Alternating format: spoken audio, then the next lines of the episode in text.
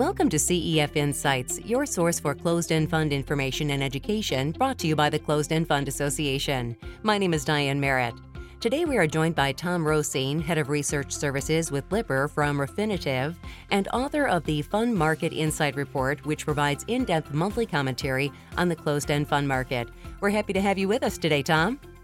Thanks. Thanks for uh, asking me on. Tom, you recently published your report covering November. You look closely at performance, premiums and discounts, corporate activity. What overall trends are you seeing in the closed end fund space, and how did those trends play out in November?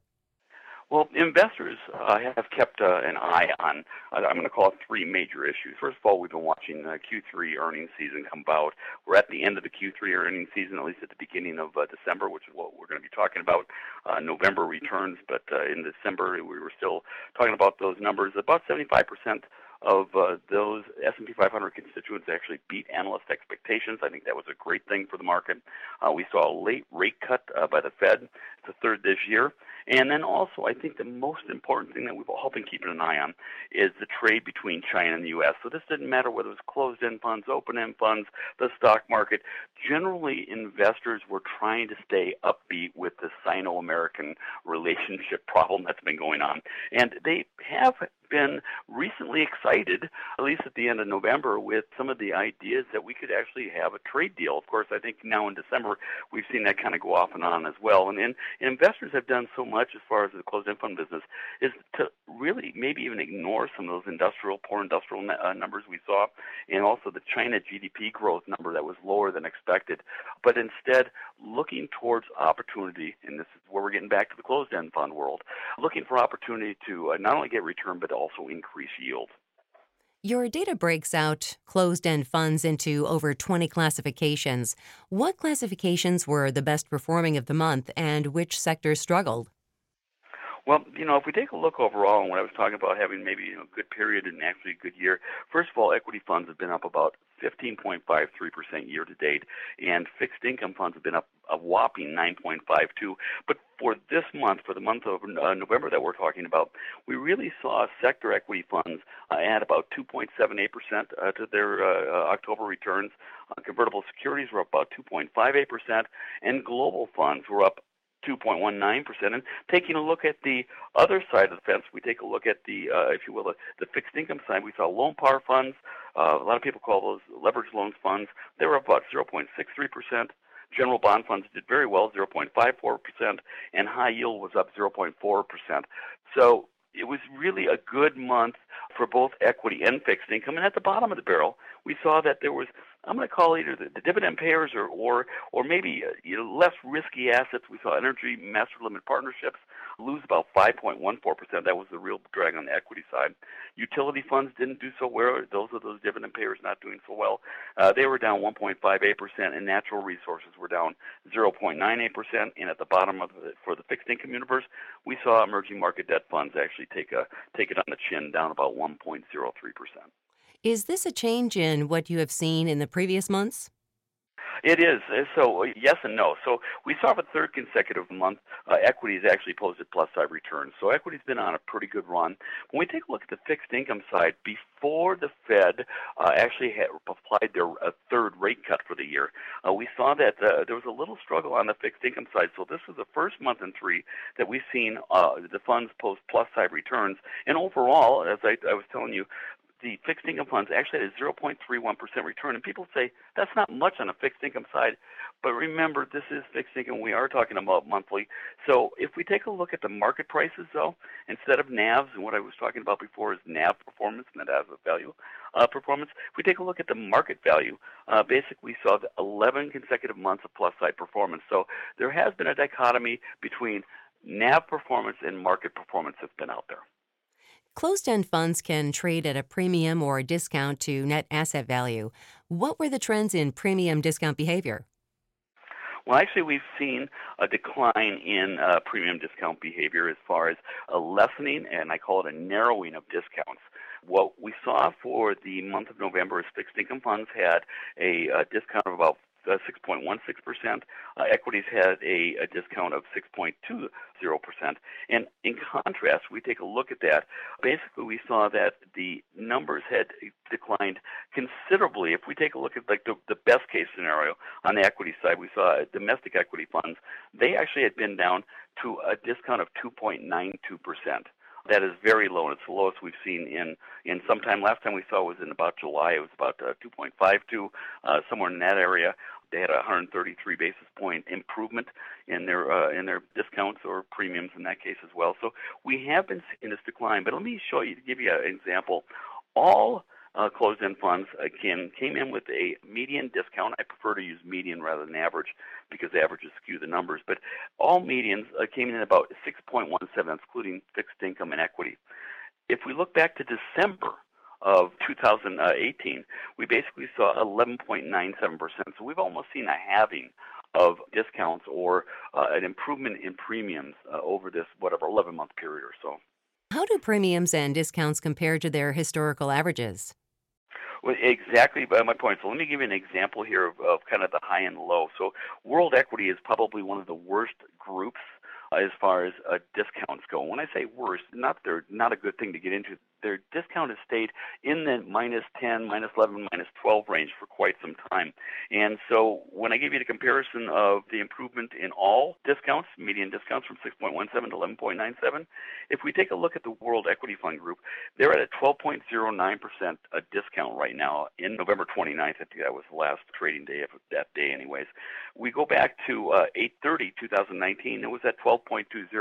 So we're not seeing a big move in the world group, but in some of the domestic groups, I seen we think we've seen a big change, and this goes back to perhaps the Sino-American trade deal. People are concerned about international. Everything was flocking towards international in, in the prior year, and people have turned attention back towards where they're seeing some growth, some good economic news, and that has been the United States. So we've seen basically domestic equity funds doing better this time around than we have in the world equity universe.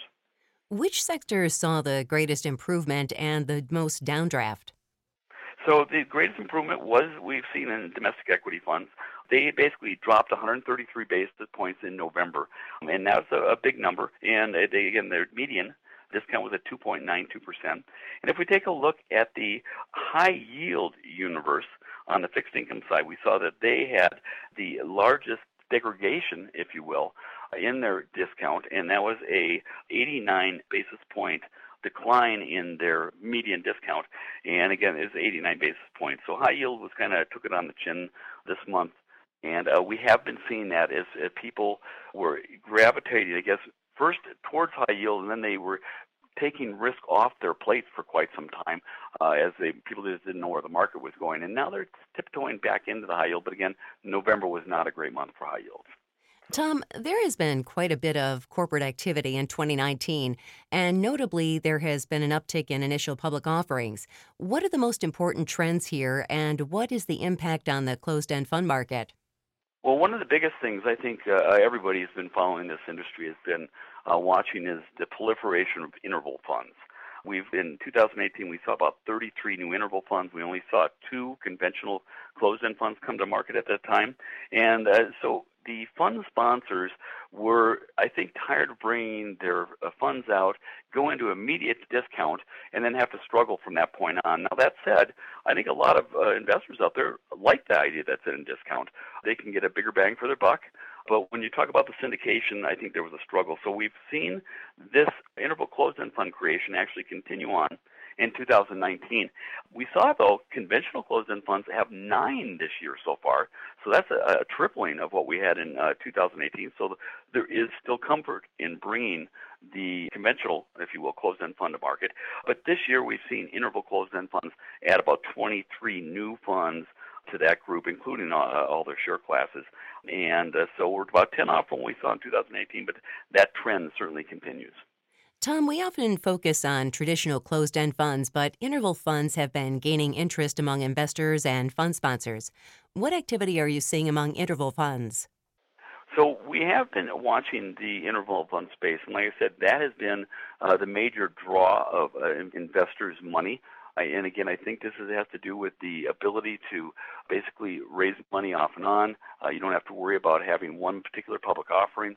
And then lastly, when we're taking a look at the interval funds, they still keep the idea of not having to worry about uh, liquidations mid-month. But if they're a quarterly refunder, uh, which is what most of the interval funds are, they are going to have to worry about you know getting cash around for those redemption period times. And I think that may, you know puts them at a little bit of a competitive disadvantage as far as cash drag on the portfolio. But on the flip side, it does allow them to raise money without having to put, uh, if you will, uh, you know the the trends that we're seeing right now with more rights offering, which by the way has been a big increase uh, in the market, but uh, it gives them the ability to raise money without having to do a rights offering each time they want to raise money. So that's what we've seen. And, again, when we take a look at the interval funds, the current count is uh, 23, conventional funds is 9, and mergers and liquidations this year we've seen 18. So net net, we're actually on the plus side of the fence, if you will, for mergers and liquidations and new funds. Whereas in 2018, we saw more liquidations, 40 last year, versus 36 new funds, including intervals and conventional closed-end funds. What type of new interval funds have been coming to the market recently? So when we take a look at it, one of the biggest trends we've seen, and, and I think people were scratching their head for a while on this, was loan participation funds. With the uh, idea that we uh, were in an interest rate cutting environment, even on the open-end fund side, we saw flows into open-end funds not do as uh, as well. In fact, they were in net redemption on the open-end fund side for the last year or so. But I think with the final third rate cut that we saw, and really the Fed stopping and saying, listen, we are going to now be data dependent, and we don't think that we're in such dire needs to actually do another rate cut here. I think in, investors have been looking for those opportunities. That if we get into a rising interest rate environment, that we'll see that. So we've seen quite a few loan pars come out. Uh, again, this is uh, the leveraged loan. People will call it that. Uh, at Lipper, we call it loan participation funds. Uh, we also saw uh, several general bond funds, and we've seen real estate funds. And the last one, and, and, and most of these have really been around the fixed income side, we did see several sector equity funds, principal diversified select real estate funds came out. We saw several other funds that came out that were on the sector equity side. But really, the real trend we've seen general bond, real estate, and then loan participation. Tom, thank you so much for taking the time to join us today. Thanks for having me. And we want to thank you for tuning into another CEF Insights podcast. For more educational content, please visit our website at www.cefa.com.